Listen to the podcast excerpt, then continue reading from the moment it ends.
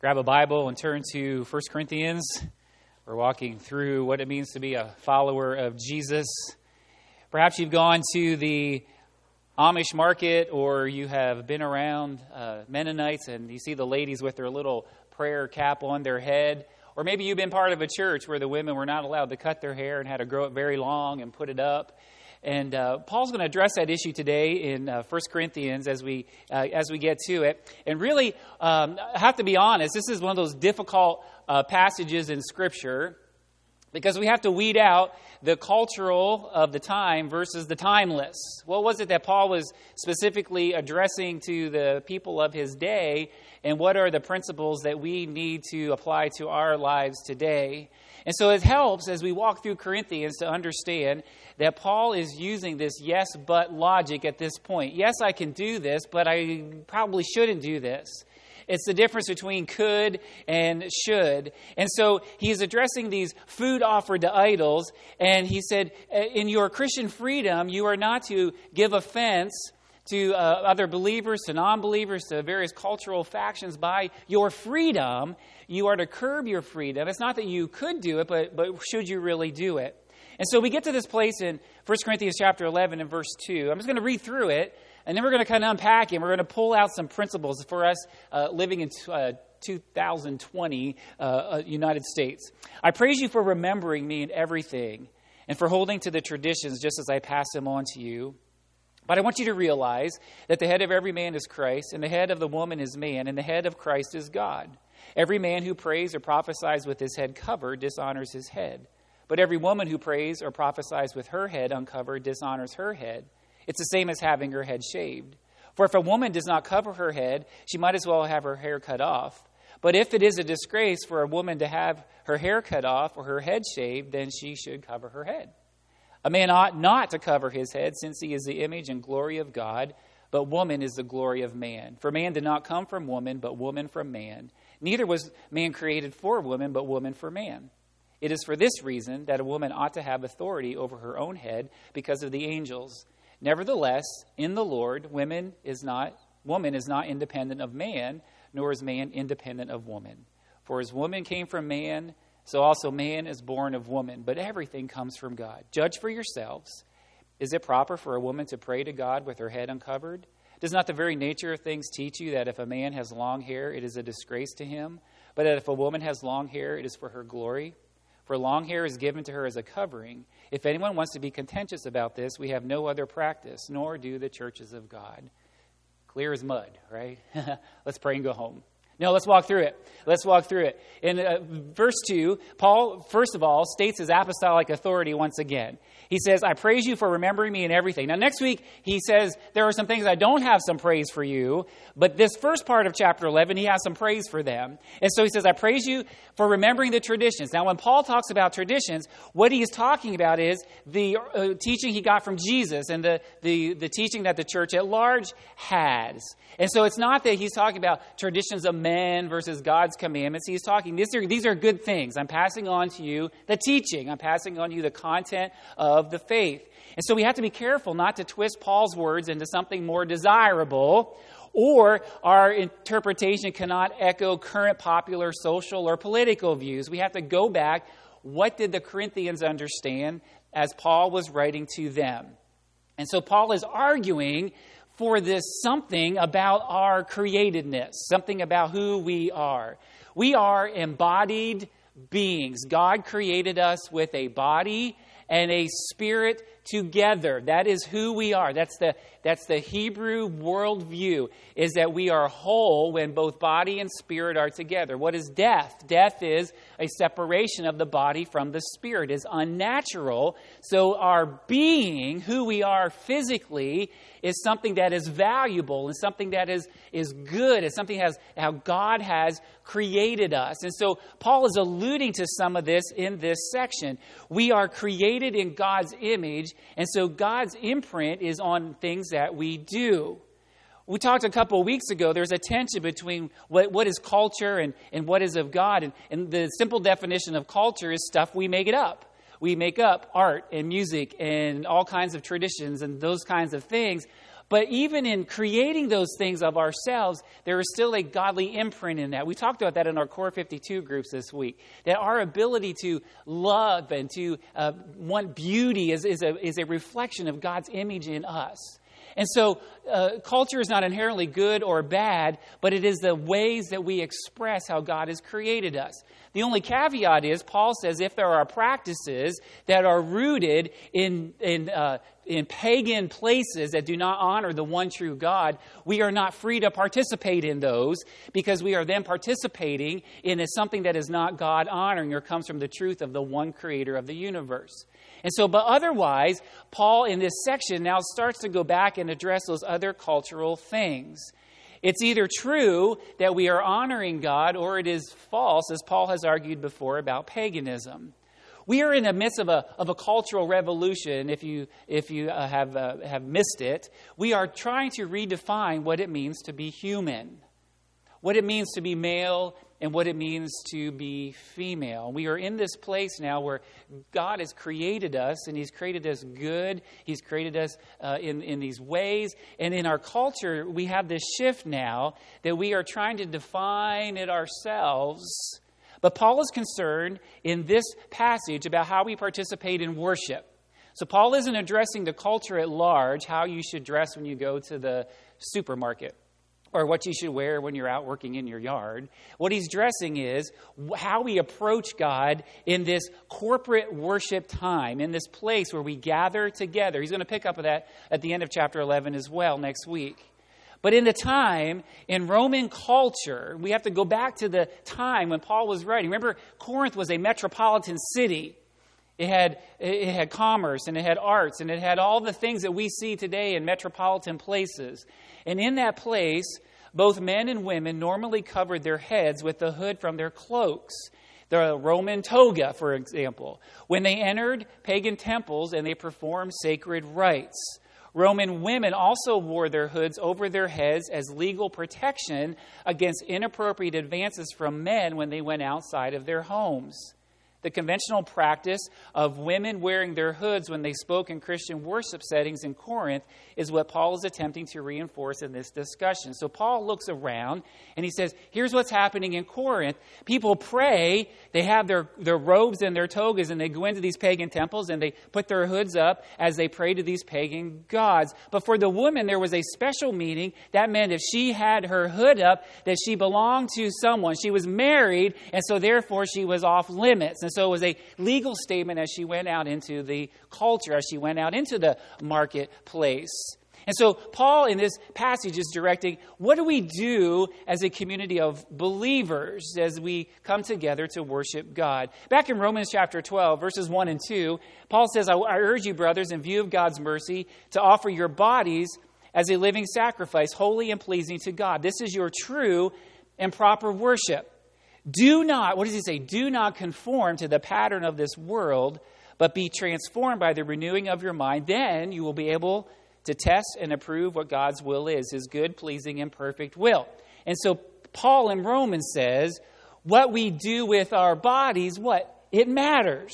He says we are to worship God, what? Offer your bodies. We tend to want to just offer our minds and our hearts and say, as long as my thinking is correct. But Paul says, no, no, no. As embodied creatures, what you do with your body also has spiritual implications. You are communicating something, you are saying something about who you are.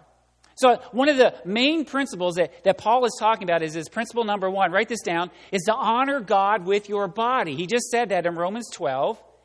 And in 1 Corinthians chapter 6, a few chapters ago, he says, You were bought at a price, therefore honor God with what? With your bodies, who, who you are, and what you do with the physical part of you either honors God or dishonors God. The Corinthians lived in a shame and honor society, in a shame and honor culture, we don't have so much of that in Western cultures, but in Eastern cultures, it's very much about shame and honor. And so that's where they are in Corinth, is what they did with who they were either brought honor or it brought shame to the person they were worshiping the, or the family that they were a, a part of. On your notes, Paul, uh, uh in Genesis 1.27, we read this. So God created mankind in his own image. In the image of God, he created them, male and female, he created them. Paul uses three arguments try to try to what persuade us because once again he uses that phrase he says judge for yourselves and so paul's going to lay this out there and say with the with the evidence i'm giving you and with the reasons that i'm giving you i want you to judge for yourselves what is reasonable now for you as you participate in this body of christ and so the first argument that he uses is our created design. Have you, did you notice that through 1 Corinthians 11? He talks over and over and over. In fact, he goes back to the creation narrative in Genesis that God created what? Created mankind. I know that the word mankind is not politically correct, but the definition is humanity. It means men and women. So God created us. And so Paul is in one of his arguments is he's saying that God in our createdness this is the design that I am appealing to. He says that's why he talks about God and Christ and man and woman. Listen, your body tells a divine story. Who you are as a man and who you are as a woman, your gender and your ethnicity and who you are created tells a divine story. Part of the divine story is that God is a God of variety. Even identical twins are not totally identical. That God loves variety, but also our bodies tell a divine story in who we are as man and woman, who we are as male and female. And so uh, Paul used these paired relationships. He says there's God and Christ, there's Christ, and there's man, and there's man, and there's woman. And so, what Paul is doing is with the cultural practices of covering heads with togas or covering heads with hoods, Paul is now going to use our physical heads as an illustration of this created design. Listen, men and women are equal before Christ and God, but they're different. They just are. And that's how God has created us. And in our culture, we want, to, we want to make everyone the same, but God says, No, I created you. I divinely created you in who you are as a unique individual. And so Paul is using that created design as an argument for why he's talking about this whole issue about hair and head coverings. He says that the man what is, is toward God and the woman is toward man, and he talks about this head. Now, the head is not about um, authority. It's, it's, all it is is that, that, that you can be the head of the class, but you're still not in charge of the class. It's the teacher. So all head is is is position. It's it's who came first, the chicken or the egg? Who came first, Adam or Eve? Adam came first, and then Eve. And that's all Paul's saying. As, as head of the class, right, as the, as the first, it doesn't mean that it's more important or, or better. It just means what? It means first. And so what happens is Paul is talking about in this context of createdness, male and female, a man ought to cover his head. He should pray without his head covered. Why? Because he's created in the image of God woman then prays with her head covered because why? She's created what? In the glorifies God. Paul doesn't say that woman was created in the image of God, only that she glorifies, or in the image of man, only that she glorifies in man. The liturgical head covering, we can't forget this concept from Corinth, was a devotional head covering. And so what happened is, when I went into a pagan temple, as a man, I would put the veil over my head because I was giving honor to the pagan gods in the temple. Paul says, You as a Christian, do not do that because you are, are, are practicing the cultural practice of giving honor to pagan gods. So if a non believer sees you, believing man, in a Christian assembly with your head covered, who are they going to think that you're there to worship? The pagan God. So Paul says, Men, because you're created in the image of God, you prophesy or pray with your head uncovered. I don't care what you wear when you go to the supermarket. I don't care what you wear when you're home. I don't care what you wear when you're at the job. But when you are in a setting where the one true God of the universe is to be honored and glorified, man, I, I want you to not have that on your heads. Why? Because the, in the cultural uh, milieu of Corinth, pagans would see you and they would say, Oh, look at that. Worshipping Aphrodite or Zeus in the middle of a, of a Christian assembly. And so Paul's reasoning is, is to go back to this created design. Paul accentuates the positive. In fact, when it says the man is the glory of God and the woman is the glory of man, all that means is, is that man, what? God glories in the man, and man is to glory in his wife. It's an elevation of status and it's an elevation of all the things that the culture at the time. Listen, we can't put our cultural perspectives on what Paul was saying, but at the same time, some of those cultural perspectives have twisted what he said. And here's some of the cultural perspectives God, uh, Paul hates women, he just wants to keep them subservient. He's actually saying the very opposite. He's saying that that God glories in man because he created man, and so man then should glory in his wife. Ladies, what would happen if your husband would glory in you? Would your life be different? Absolutely. Some are like, yeah, I wish he would. I wish he would. Paul talks in Ephesians about the relationship between Christ and the church, and he says, Husbands, what? Love your wives if you feel like it. As Christ loved the church and gave himself up. And because men are lazy slobs sometimes and don't want to sacrifice their time and sacrifice their emotion and sacrifice for their wives, women have been put in very difficult circumstances through the years just because men are not living up to their God given design. It's not Paul's fault, it's sinful man's fault. And so, as always, then we react against that and we say, because man was, uh, was not doing what he was doing, now me as a woman, I'm not going to do what I'm supposed to be doing either. And the whole thing has gotten so out of whack. And so, what Paul is saying is, men should respond with actions that display and honor and respect God. When you are in this assembly, that is what you do. And the woman then should also have honor toward what? Her husband because that shows honor towards God. Paul is not talking about every man and every woman. Marriage brings along some responsibilities. So if you are a single woman, you are not responsible to every man. You are only responsible to a husband.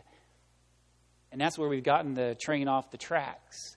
We said every woman is, is subservient to every man. Paul never says that. He says, if you enter into the covenant of marriage. And, and if you can't handle this, don't get married. But if you can enter into that covenant, here's what you do you honor one another, you respect one another, you sacrifice for one another. That's all Paul's saying. He's not using it as a club to say every, because of the created order, every woman is subservient to every man. He is talking specifically in the context of marriage. And so when you come into worship, the things that you do either bring honor to God or they don't honor God. Married couples sitting on the front row and they're punching and hitting each other in worship service. What are you going to do? They're not honoring God, right? Cussing each other out, right? No, we know that. We're laughing. Why? Because we know that's not a God honoring thing. That's all Paul's saying. From the created design is that there is a way to conduct yourself and a way to uh, have yourself. When God saw the loneliness of man, what did he do? He created woman. Listen, inside of Adam was a woman. And she came from really his side. It, the word isn't rib, it's side. What is that? What is side? Right out the side.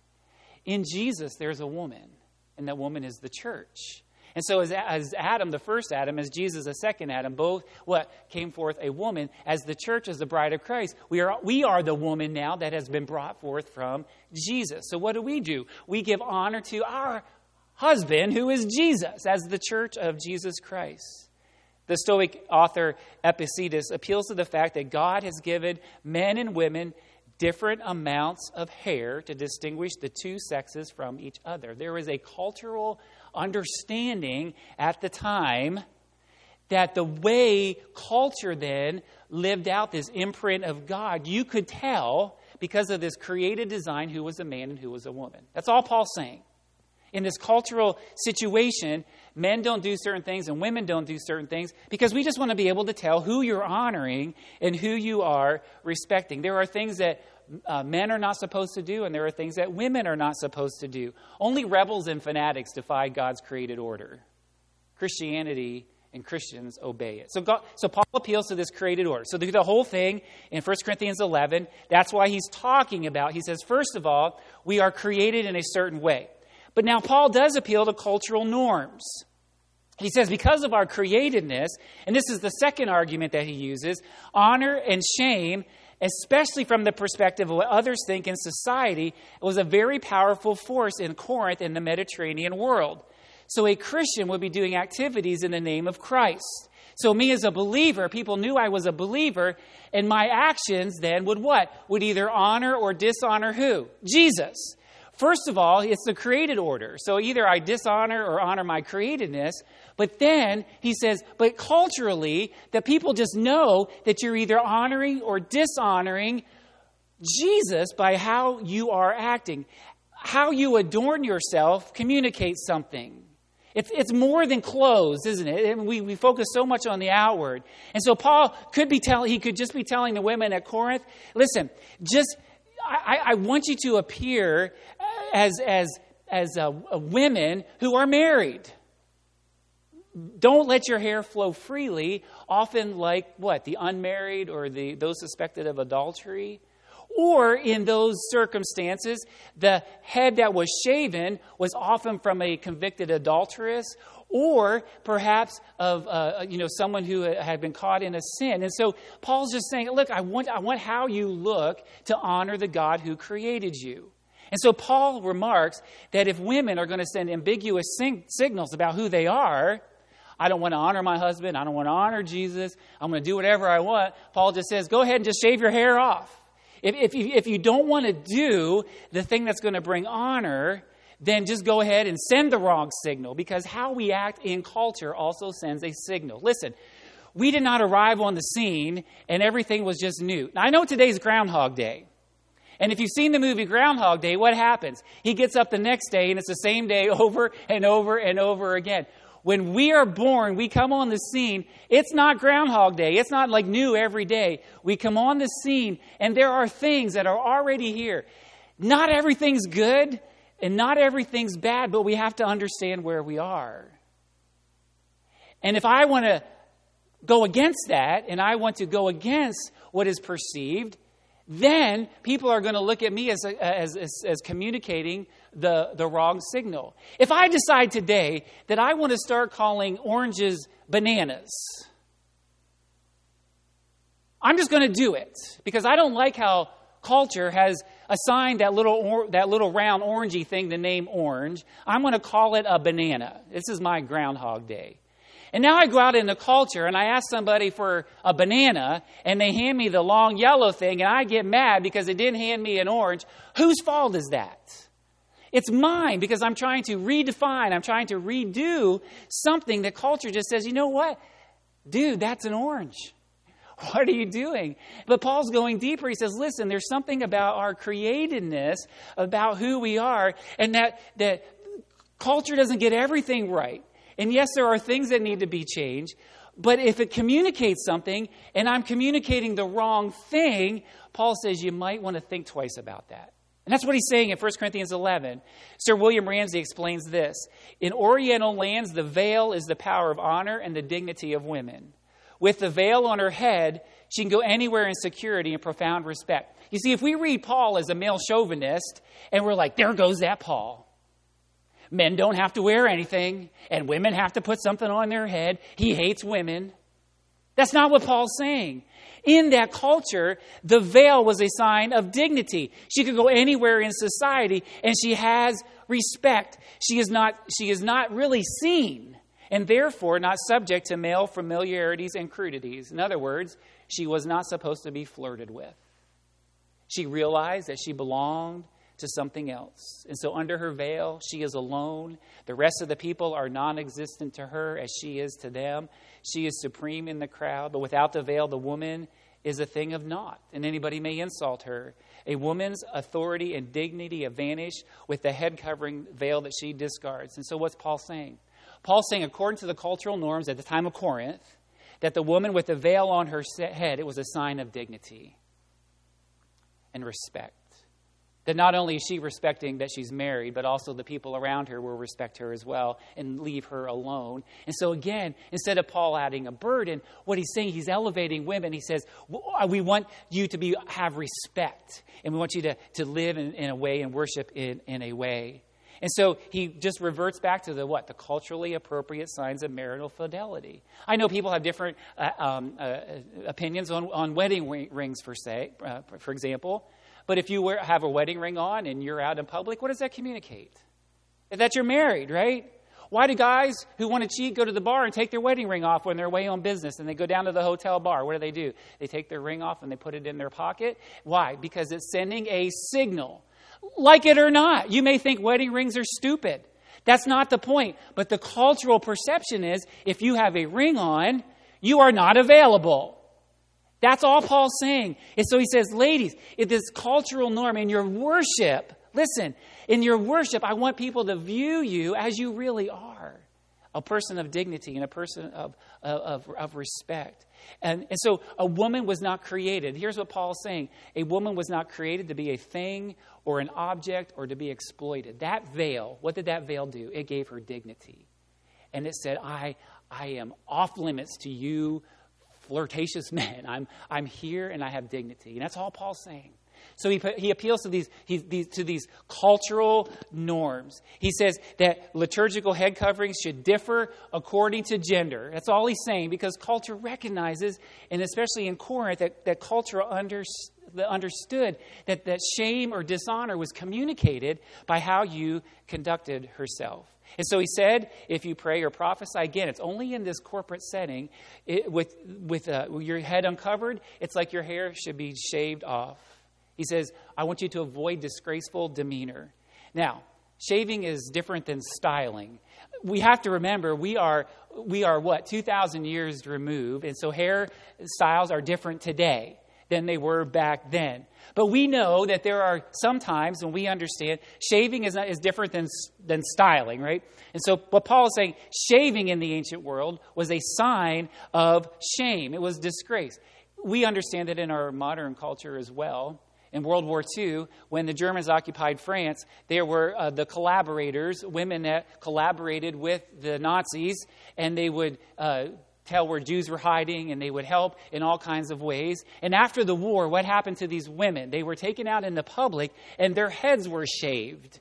It was a sign of shame and it was a sign of disgrace for what they had done. And so we understand a little bit about what Paul is saying. And so any woman in this civilized world of Paul's day to have her head shaved was a sign of disgrace. And so Paul, any Roman or Greek would have been ashamed to have her head shaved. And so Paul says this since that's the case, again, cultural norms, just let your hair grow.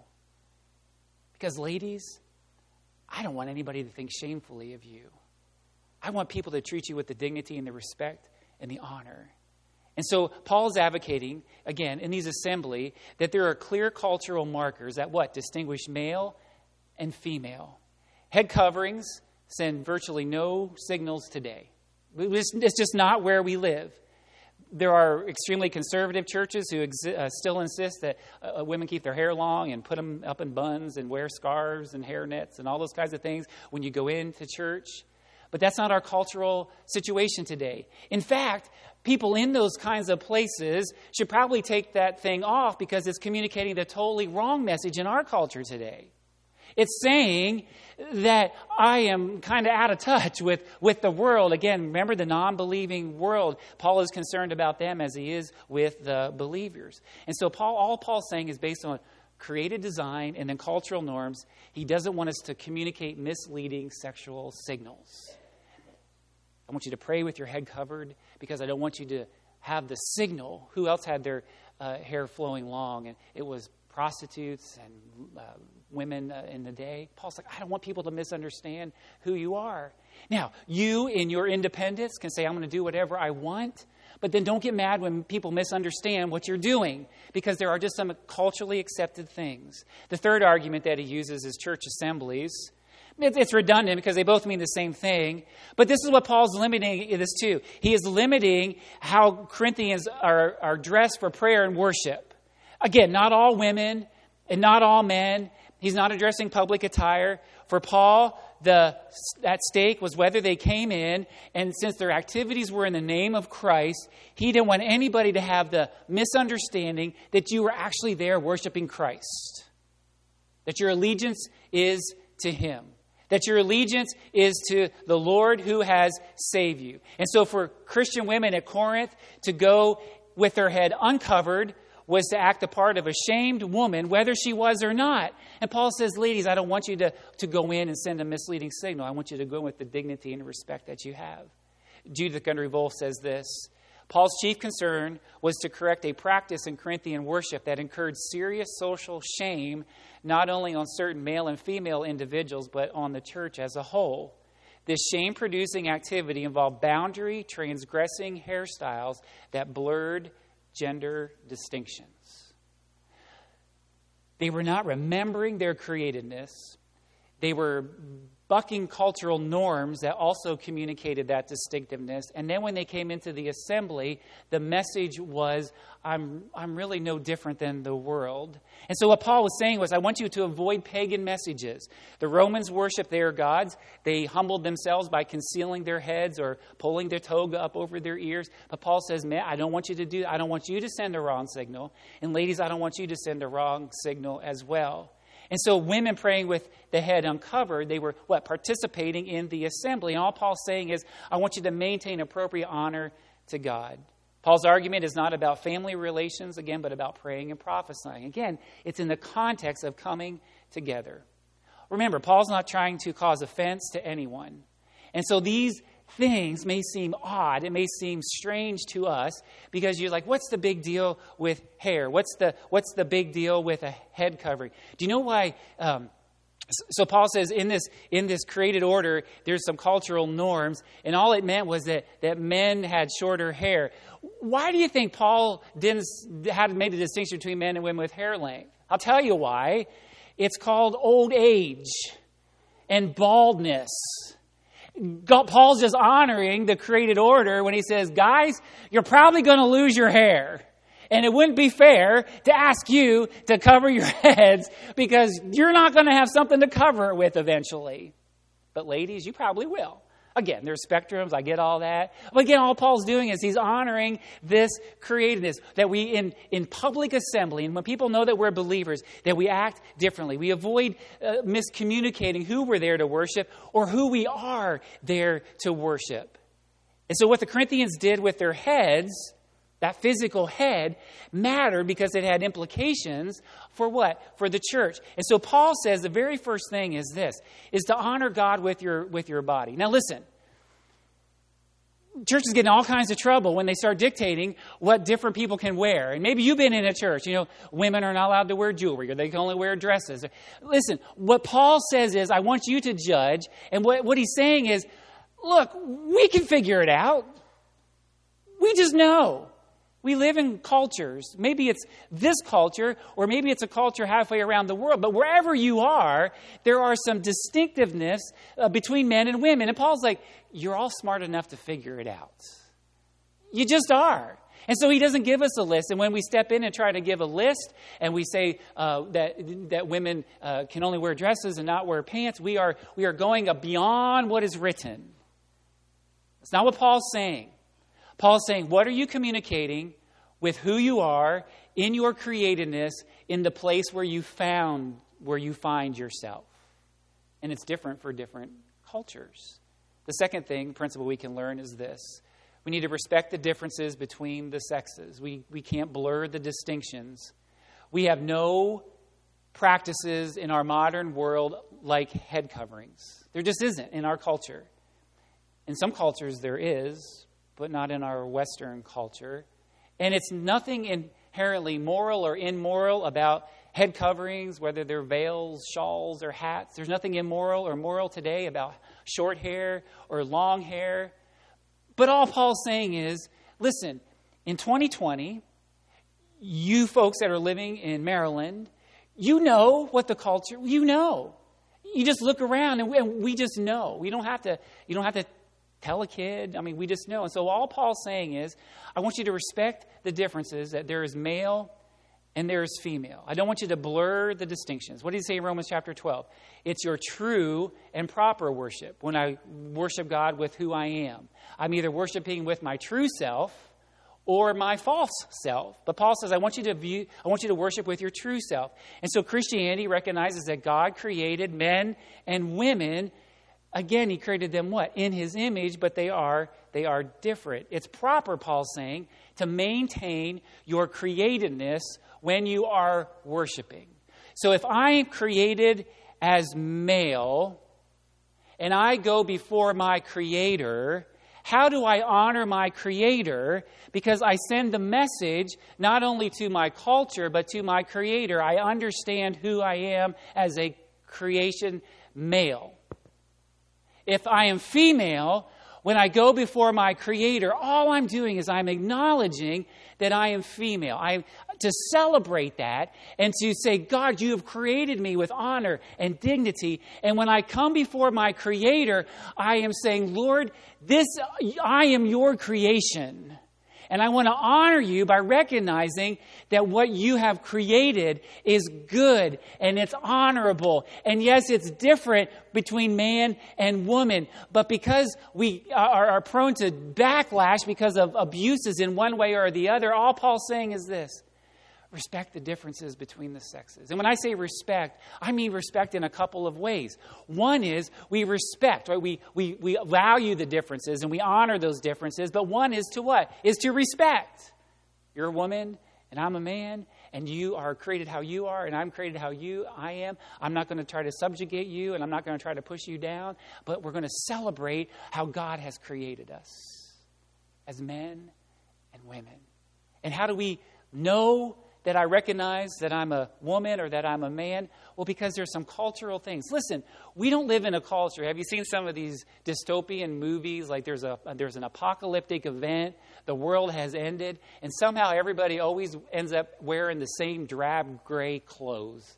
Like men and women. They're all in these gray, drab robes. Like, what happened? What happens after the apocalypse? That there's no more color, there's no more, right? And so we don't live in that world where everybody just wears a gray, drab uniform. We live in a world where we create and things are good and things are beautiful and we honor God's createdness. And so Paul is saying, eh, listen, church, we have to respect the differences between the sexes.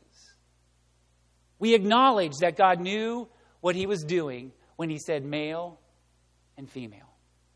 And we, we, we acknowledge that what God did was He created something beautiful when He created male and female. And so, this whole thing of uh, Corinthians 11, the first part of that is when you approach your Creator, I want you to approach Him to acknowledge how He has created you. Because if I don't acknowledge how I'm created and I go before my Creator and I say, Lord, I know you created me as this, but I'm really this, what does that say about God? He made a mistake or he did something wrong or I'm I'm not valuing that creation. And so I go before my Creator. If I'm going to worship in spirit and in truth, I go before my Creator how I am created. I don't have to be somebody else. I, who I am as created male and female. The third principle is this that we can glean from this today is this is that our Christian liberty is limited by love. This is the whole point of Paul's teaching from 1 Corinthians 8, right up to where we are today.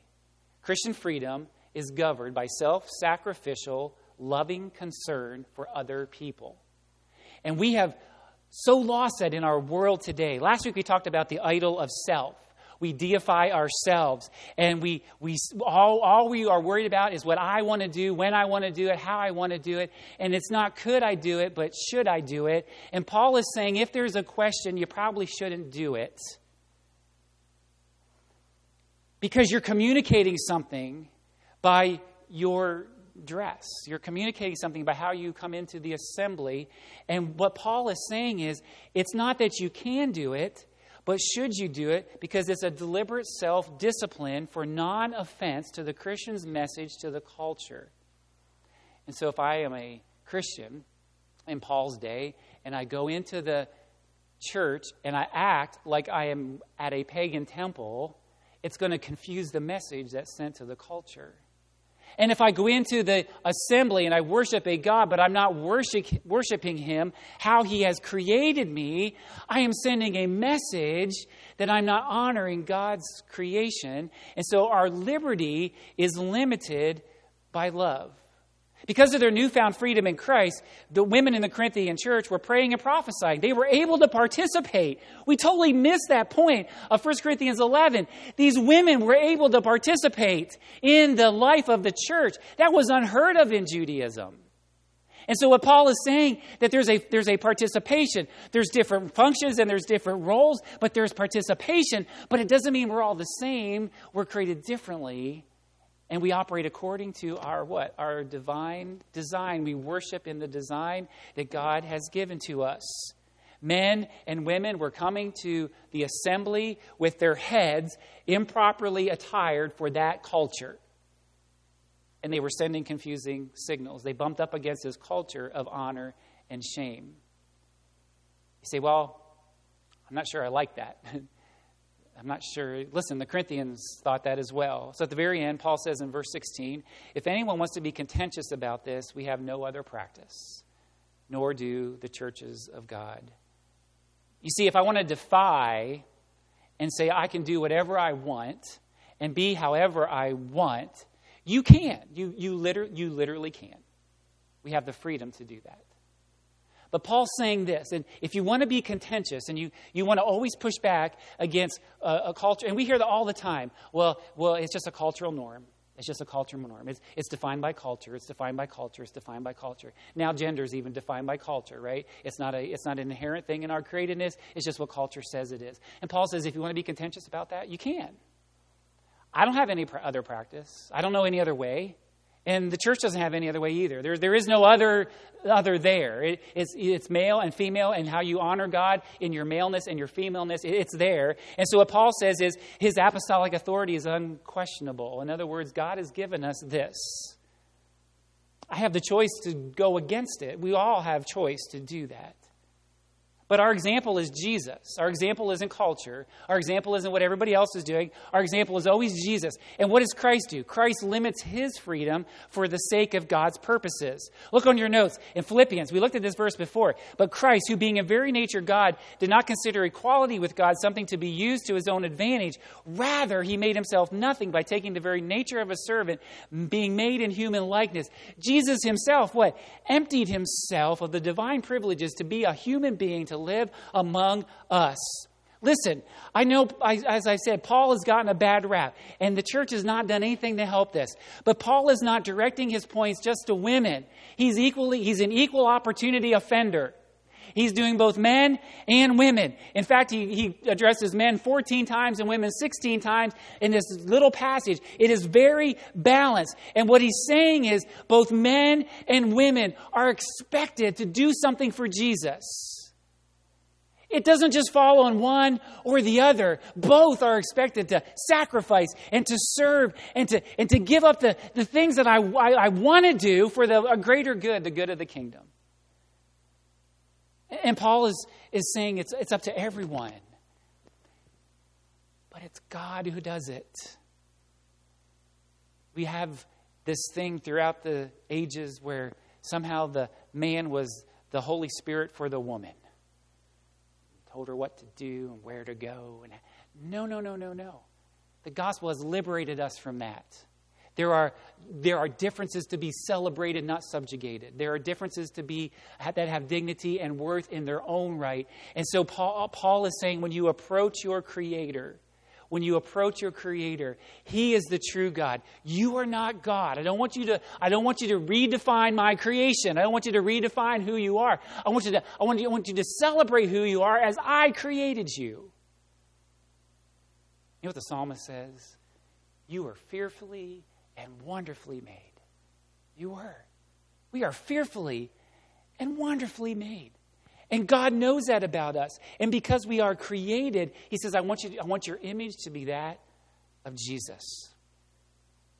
When you, when you come together and, and worship, I want you to honor one another. I want you to respect the differences of one another. I'm not talking sin, I'm not created differences. I want you to acknowledge those and respect those because that's how God has created you. And when you worship, when you worship, I want you to worship in a way that the message is unambiguous. That you are worshiping the true God of the universe and you understand that you, that you are created that you're not the God, that He's the God. So, how do I do that? And all Paul said was here's some ways that they did it in Corinth is that they respected the differences between men and women and how we came in because of what the cultural message was. And we do the same today. It's not about hair lengths, and it's not about head coverings, and it's not about pants or dresses or any of that. It's when I come before the God of the universe, am I worshiping Him in spirit and truth? Is it my true and proper worship? Am I acknowledging that I am His creation, that I am His fearfully and wonderfully made creature?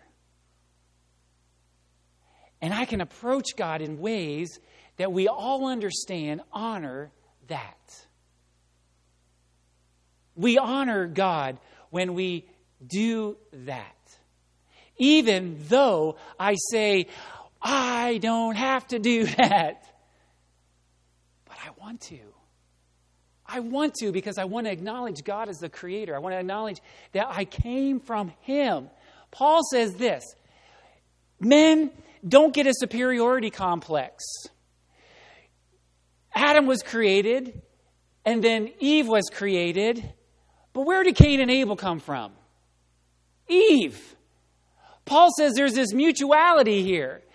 That's what he says. He says, even though man was first, women was second, where do you think the rest of the men are going to come from? Women. You don't have any right to be arrogant or haughty or superior in any way. Listen, you all are here because of a woman. You are. Unless you were hatched in an egg out in the woods somewhere. You are here because of a woman. And that's what Paul's saying. That in this great creation that God has created, we are interdependent on one another. That's the Christian community that He has pulled us into or made us a part of as we, as we come to Jesus. Is that, yes, we are interdependent. So don't think of yourself more highly than you ought. Humble yourself because that's what Jesus did for us. Love is always for the purpose of the other person. Always. I don't know if that clears up about head coverings or hair lengths or not. but all Paul is saying is honor God with who you are. With who you are. You don't have to wish you were somebody else. You don't have to want to be somebody else. But God has created you and He knit you together in your mother's womb, and here you are today, this wonderful creation. And all and Paul is saying is that when I worship and I go before the God who made me, I want to go in a way that says, Thank you, Lord, for here I am. Here I am with all that I am. Here I am with all my imperfections. Here I am with all the stuff of my life. And God says, Don't worry, I got that taken care of. His name is Jesus. His name is Jesus. And when you're in Him, all of that has been taken care of. And that's the gospel, is that all of that is taken care of. And now you can stand before me free with no condemnation and forgiven. And you can rejoice in who you are. And I just want you to worship that way. So, guys, you don't need to wear dresses. you don't. Like to be somebody. You come before me. And women, you don't have to be men. You be women. Paul said we're all needed. We all are, we're all here. And we, we, we worship with who we are and with how he's created us. As we head into our, our time of prayer, it's a time just to say, Lord, here I am, all of me, right? I surrender everything. And Lord, I want to I want my life to communicate. I want my life to communicate in who I am and and and yes, how I dress, I guess, like that you've created me and that I've honored this creation. Especially when we come into an assembly where we, where we pray together and we worship and we are focused on the Lord, God says, I want you to come because I've created you. Would, would the first thing you do this morning is just to thank God for creating you, you? We so want to be somebody else. But you know what? They also want to be somebody else. and if you be, could become them, you'd want to become somebody else after you became them. God says, I've created you.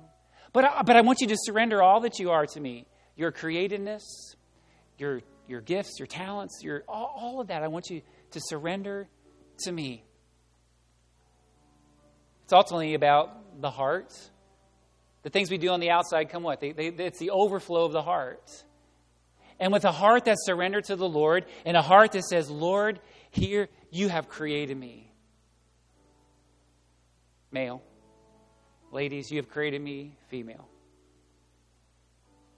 And I'm sorry if that has been used against you in your life. I'm sorry if that is a reason for you to be pushed down and subjugated. That's not the gospel. That's not the gospel. Paul is saying, You are a wonderful creation. And we all need to understand that. We sacrifice what we want for the good of the other person because that's what Jesus did for us. Would you please stand and we're going to pray? A time just to give to God all that we are. Father, I know passages like this can be really confusing. They're difficult, and I don't know if we have it all together yet. But God, the first thing we can do is stop and thank you for how you've created us. Father, this image of God in us, you have created us and, and, and, and put us together, and here we are. And so, Father, as we worship you, we worship you in spirit and truth with this createdness, with hearts of gratitude to thank you for who we are as your creation. No one better than another no one worse than another. We need each other and we love each other and we sacrifice for one another. Father, we thank you for the gospel. We thank you for the good news of Jesus who frees us from all of that stuff to be who we really are in Him. So, minister to us over these next few minutes as we continue just to surrender to you, to let go of the things that hold us back and hinder us from being those wonderful creations that we are. In Jesus' name we pray. Amen.